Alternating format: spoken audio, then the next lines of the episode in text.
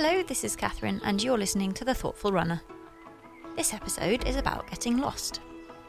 Don't worry, I'm not going to waste 10 minutes of your time blithering on about how things that get lost are often found. Sometimes they are, sometimes they're not. And I think I've probably done it before. I was lost as I wrote this, sort of. At least I wasn't supposed to be there in that pub watching a very silly young collie leaping at invisible tormentors whilst I downed an ill-advised G&T. But there we go. Nothing I touch ever goes to plan these days. I'm totally fine with that, as long as there's gin. But on Friday I ran about 23 miles.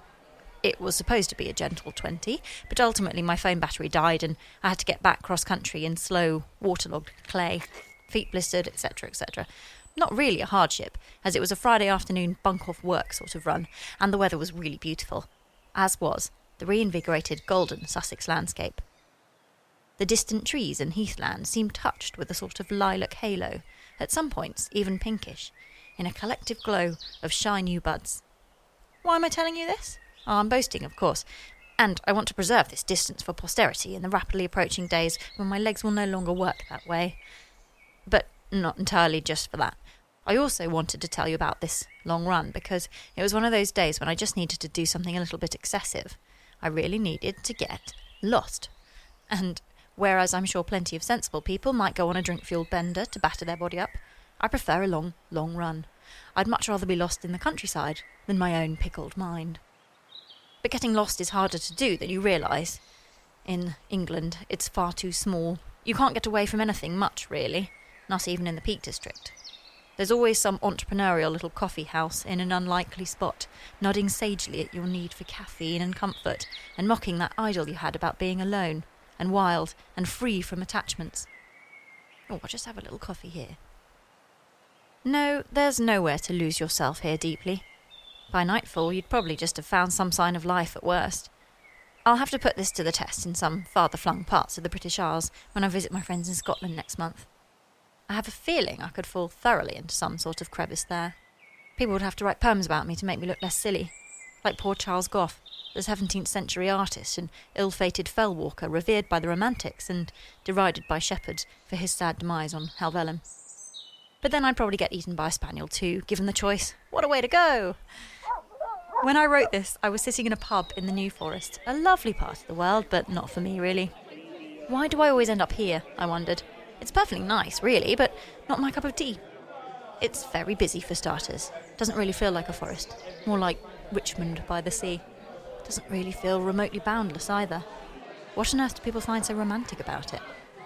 Anyway, it's a good sort of place to try getting lost, I suppose, if what you really want is to find your way back home.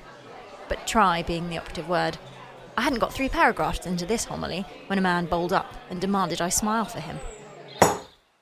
My choice of response may have indicated I was still, at heart, a Londoner, and possibly a bit of a bitch in my old age. There's the other sort of lost, the one that you desperately crave when feeling a little pent mid cloisters dim, to quote Coleridge.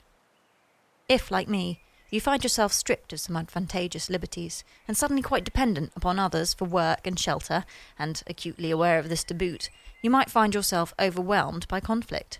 That is, the one desire to get away from it all and be thoroughly unmannerly, in contrast to the demure, calm, and grateful exterior you have so correctly been enacting for your benefactors. Possibly, pub man got the short end of that stick. For my long run on Friday, I deliberately planned out some unknown routes. The OS Maps function of mapometer.com is brilliant. It lets you find all sorts of secrets on your doorstep. I grew up in Sussex, and not until last week did I take the path across the estate that I passed each day on the way to school. I had a completely unique experience of the most familiar landscape of my life and appreciated it afresh for its strangeness. There is also something completely absorbing about the act of finding a way. Never go back, never go back. If you find yourselves at a crossroads and see no clues upon the horizon, not the shape of the landscape, the hum of traffic, nor farm, nor ride, nor dwelling, then and only then are you forced to fall back upon your instinct and communicate intentionally with your inner private animal. Until that point, you can otherwise be lost from yourself in amongst the illusion of knowing where you're going. Here comes a navigation humble brag. I was almost disappointed to repeatedly appear at the correct points of my intended route on Friday, after having convinced myself I was too high level, too human, to reconnect with my sense of direction. It turns out you can know where you're going, even when you're pretending you don't. This realization sort of took the catharsis out of the route for me because it was, after all, vaguely planned.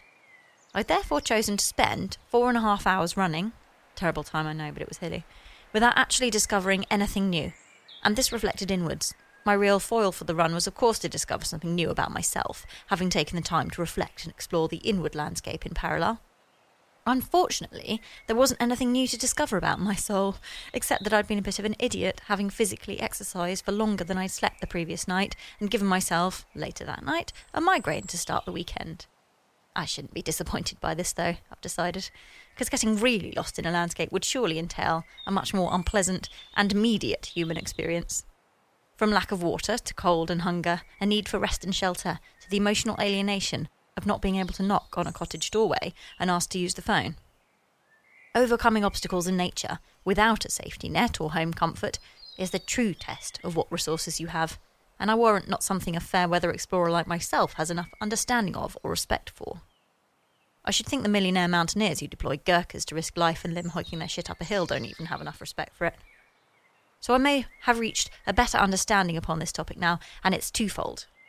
Firstly, that, however lost I can get or be on my Sussex outings, it's rare I'll be truly without resources to find my way back, for our nation is small and I have a good sense of direction and always study a map. So I guess I can feel good about that.